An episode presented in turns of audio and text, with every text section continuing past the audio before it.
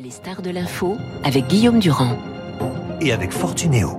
Fortunéo, j'aime ma banque. Voilà, bienvenue à Guy Savoie. Donc, Omar cuisinant son corail, jus au curry vert, la carotte au poivre, et puis bien évidemment la soupe d'artichaut à la truffe noire, brioche de feuilleté aux champignons et truffes et encore plus. Guy, bonjour, bienvenue. Bonjour. Bravo. Vous êtes là ce matin parce qu'on parle évidemment souvent de politique, d'étrangers. Le président de la République est en voyage d'État aux États-Unis, mais vous venez d'obtenir donc la première place du top 1000 de la liste consacrée aux meilleurs restaurants du monde. Félicitations. Et surtout, ça fait six ans que ça dure. Je suppose que pour vous, pour les équipes et pour ceux qui viennent chez vous à la monnaie à Paris sur les quais, ça doit être une satisfaction formidable. Ah, c'est une euh, c'est une récompense déjà. C'est la récompense d'un travail acharné. C'est la récompense de, de du travail des équipes bien sûr qui adhèrent à un discours. Et c'est bon la récompense de ben, de ce qui se passe dans notre pays. C'est-à-dire qu'on a on a tous les produits tous les produits Mhm. qu'il faut dans la diversité dans la qualité grâce à tous ces artisans de la terre et de la mer. Et puis on a ben, ben, cette capacité. Je suis dans un lieu unique aussi. Mhm. Bon, les- la, la monnaie. Avec un goût pour l'art contemporain, car vous expliquez Oui. qu'à des moments, euh, vous allez vous ressourcer dans les galeries. Absolument. Et donc, même quand vous étiez rue Troyon, il y avait déjà des œuvres, ce qui était quand même unique. Absolument. Et là, bon, euh, grâce à, à, à François Pinault, qui me prête en permanence des pièces de sa collection, on a des œuvres majeures. qui vous plaisent. Absolument. Le geste et la manière, vive la gastronomie française, cherche Minir. Je voudrais quand même rendre hommage à ceux qui sont, j'allais dire, derrière vous, car il y a, euh, vous partagez donc cette première place avec, euh, avec qui alors? Avec euh, Eric Ripper du Bernardin, à New York, Ouais. Et puis le restaurant Franzen à, Stockholm. Donc c'est vraiment une vision mondiale. Ça vient des guides, ça vient des critiques gastronomiques dans une centaine de pays. Euh, vous avez à la deuxième place donc euh, d'autres Français comme Arnaud Donkele donc euh, pour la Vague d'Or à Saint-Tropez. Et puis donc des restaurants connus comme Martin Berasategui qui est le premier restaurant en Espagne et le restaurant de l'hôtel de ville à Crissier. Donc beaucoup de Français quand même et une défense de la gastronomie française. Alors ça, je reviens au livre qui s'appelle Le geste et la manière et qui est publié au Cherche Midi. Euh, vous avez quand même le sentiment que vous êtes à la fois soutenu et, et peu soutenu. Je m'explique. Vous avez participé à des à des visites d'État, comme par exemple Oui. celle du président Macron Oui. aujourd'hui aux États-Unis, mais en même temps, vous considérez que dans les gouvernements, euh, on vous prend un peu par-dessus la jambe. C'est ce que vous expliquez dans le livre. Non, pas par-dessus la jambe, mais bon, je pense qu'on est un secteur, la gastronomie, qui est un secteur fort hein, dans, le, dans le choix de, de, de, euh, de, de visites de pays. Euh, on sait que la gastronomie est toujours dans les trois paramètres de choix de la France.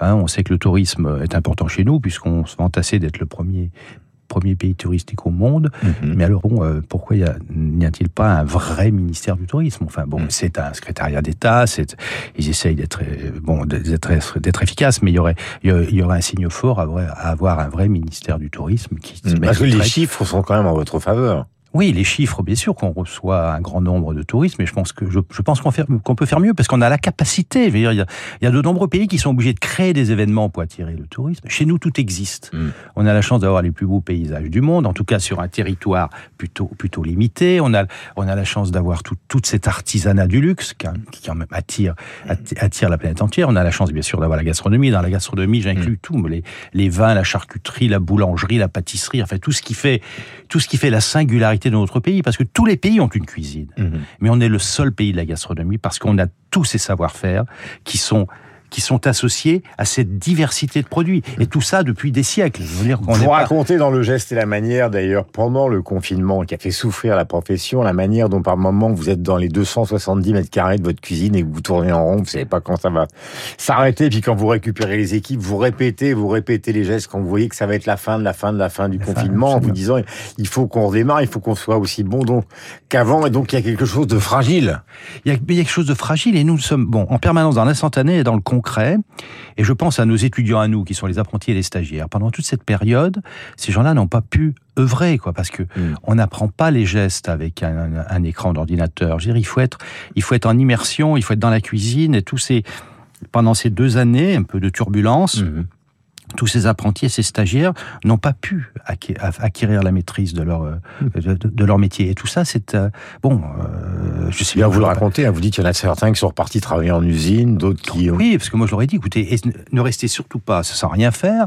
Alors certains, c'est vrai, se sont rapprochés de vignerons pour aller mhm. pour aller travailler dans avec un vigneron. D'autres ont fait de la charcuterie, d'autres de la boucherie. Enfin, ce sont ils, ils sont allés en fait vers les vers les professions qui sont restées en activité. Hmm. Parce que nous, comme quand je, d'ailleurs, je n'allais même plus voir, voir le restaurant parce que c'était, pour moi, c'était un crève-cœur de voir, de voir cette cuisine qui ressemblait à, hmm. à une cuisine d'exposition puisqu'elle était, elle était totalement, euh, bah, vide, vide, inutile, et tout. Et puis alors en salle, tout était couvert d'énormes, avec les énormes nappes pour tout protéger, que ce soit la l'argenterie, la verrerie, la vaisselle. Donc on avait l'impression de une impression de fin du monde. Euh, une visite d'État, c'est important, c'est l'actualité d'aujourd'hui. Vous avez participé à des visites d'État. Eh ben, la première aux États-Unis avec le président euh, Macron, oui, à l'époque à l'époque Trump. Et c'est vrai que c'est une, bah, c'est toujours impressionnant. Moi, j'étais très très impressionné de, participer à cette. Ça se présente comment? Parce qu'il y en a une qui démarre. Oui, oui. Alors là, c'est un bon pour le président, c'est un emploi du temps de folie. Mhm.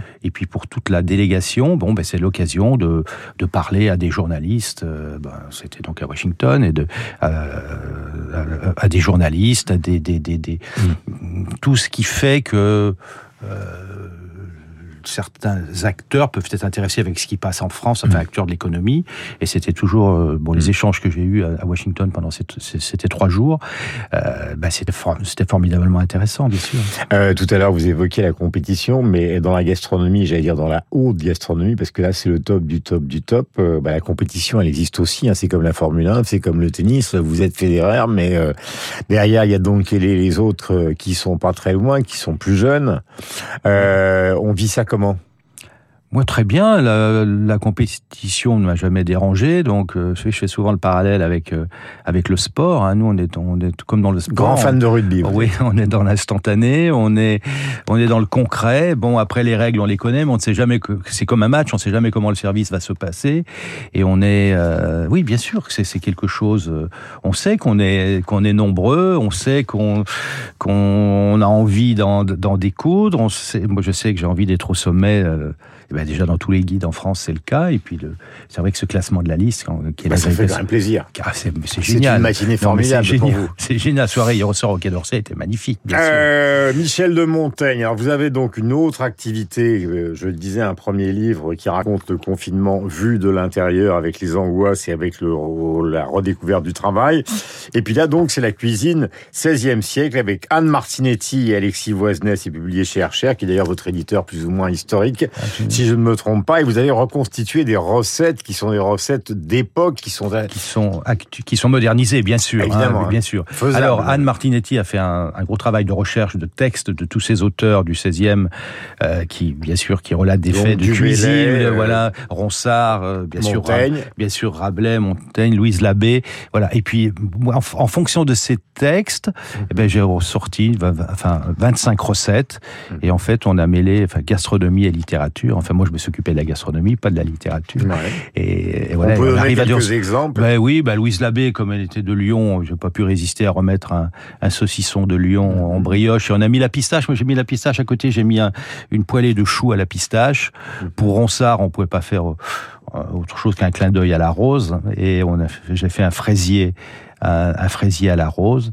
Euh, pour Rabelais, ça se, ça se complique un peu parce qu'il fallait faire quelque chose de gargantuesque. Alors c'est le seul plat qui a du caviar. Alors c'est une langue de bœuf mhm. hein, avec qui est cuisinée avec des algues, avec des algues et du caviar. Bah, oui. roulé avec des algues et, du, caviar, absolument. Est-ce que la gastronomie de l'époque, euh, celle de Vatel par exemple, est-ce que ce serait, est-ce que ce serait, soyons francs, est-ce que ce serait euh, ingurgitable aujourd'hui ou est-ce que c'est trop faisant Oui, ben, non, non. Alors le j'ai regardé le menu de Catherine de Médicis avec euh, Brantôme, qui l'a suivi pendant dix ans en voyage.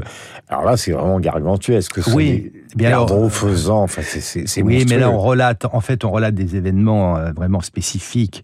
Mais euh, le XVIe siècle marque une étape. C'est pour ça qu'on a commencé par le XVIe siècle, parce que justement, il y avait, bon, il y a des nouveaux produits qui arrivent, hein, la tomate, le maïs et tout ça. Et il y a déjà, et il y a déjà une, une, une volonté quand même de, de de bien faire les choses, de les transmettre. Ça aussi, c'est nouveau. La transmission naît vraiment au XVIe siècle.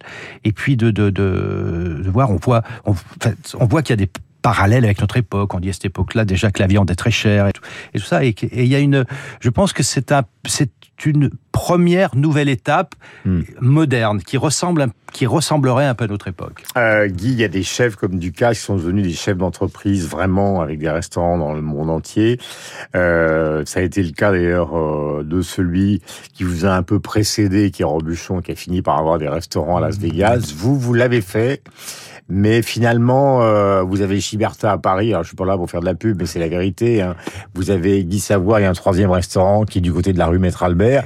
Au fond, il y a quelque chose de, de plus modeste dans la façon dont vous avez pas, Alors, je sais pas si c'est de la modestie.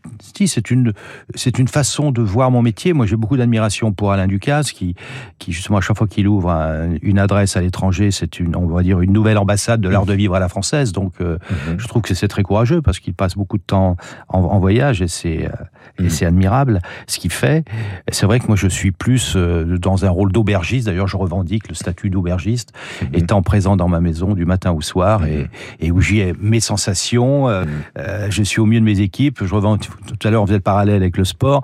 Bon, je, me, je, me, suis. En fait, vous cuisinez quand vous êtes là je suis là et puis je suis le capitaine entraîneur entraînant parce que j'ai rajouté ça depuis le depuis le confinement et j'ai rajouté entraînant parce que mmh. c'est vrai qu'on sent que les équipes ont besoin de cette de cette énergie, de sentir de l'énergie, de sentir de sentir en permanence l'envie quoi. C'est, et c'est et c'est la magie de notre métier au-delà au-delà de la transformation. Vous savez, ces heures de déjeuner et de dîner ne changeront jamais. Mmh. Il faut être prêt à ce moment-là. dans la restauration, les gens, les jeunes veulent plus y aller parce que c'est. Bah, non, je crois vous savez que vous avez un problème majeur dans la profession. Oui, mais je crois que c'est dans, en ce moment. Moi, je parle un peu avec les convives qui viennent qui viennent chez nous. Je crois que mon expert mon expert comptable a aussi des problèmes de recrutement. Enfin, n'importe quelle entreprise a des problèmes de, recrutement. Nous, on a en, plus, enfin, si, je peux appeler ça un désavantage, c'est qu'on est pillé par la planète entière. Mmh. Où que vous alliez dans le monde, dans un hôtel ou dans un restaurant, vous êtes sûr de trouver au moins un Français. Mmh. Vous trouvez pas des plombiers français. J'ai jamais rencontré un plombier ni un charpentier français à, Las Vegas. Alors que j'ai rencontré, bien sûr, un grand nombre de maîtres d'hôtel, de cuisiniers, de pâtissiers. Vous allez à Londres, vous allez à Sydney, bon, les, les, les, New York. voilà, les, les, gens de nos ah, métiers. le Bernardin à New York, c'est des Français. Hein. Absolument, absolument. Donc euh, voilà, c'est. Mais je crois qu'aujourd'hui, il y a un il y a un problème. Alors, je, moi, j'arrive pas à croire que les Français ne veulent pas travailler. Je crois tout simplement qu'il y a, euh, je vais peut-être choquer, mais il y a une reprise et il y a une demande, il y a une demande dans toutes les activités qui est plutôt, euh, bah, qui est plutôt bon signe, quoi. Guy, merci d'être venu ce matin et bravo. Merci euh, tout le monde est fier, évidemment, que vous soyez pour la sixième fois meilleur restaurant du monde. Le Zéco, il faut quand même le dire, parce qu'il faut rendre hommage euh, avec euh, donc Eric Franzen et euh, Eric Ripper. du Bernardin. Voilà, et puis on trouve à la deuxième place, donc euh, encore une fois des Français, puisqu'il y a donc les et l'assiette champenoise euh, euh d'Arnaud l'Allemand. Euh, voilà pour ce classement qui est qui est très crédible parce qu'il repose sur mille sources, il y a les critiques dans le monde entier, les guides dans le monde entier, euh, les réseaux sociaux dans le monde entier. Bref, euh, belle victoire. Il est 8h31 minutes sur l'antenne de Radio Classique. Nous avons rendez-vous euh, avec nos amis Hervé Gattegno et Rachel Kahn. Je rappelle le titre du livre, Le geste et la manière.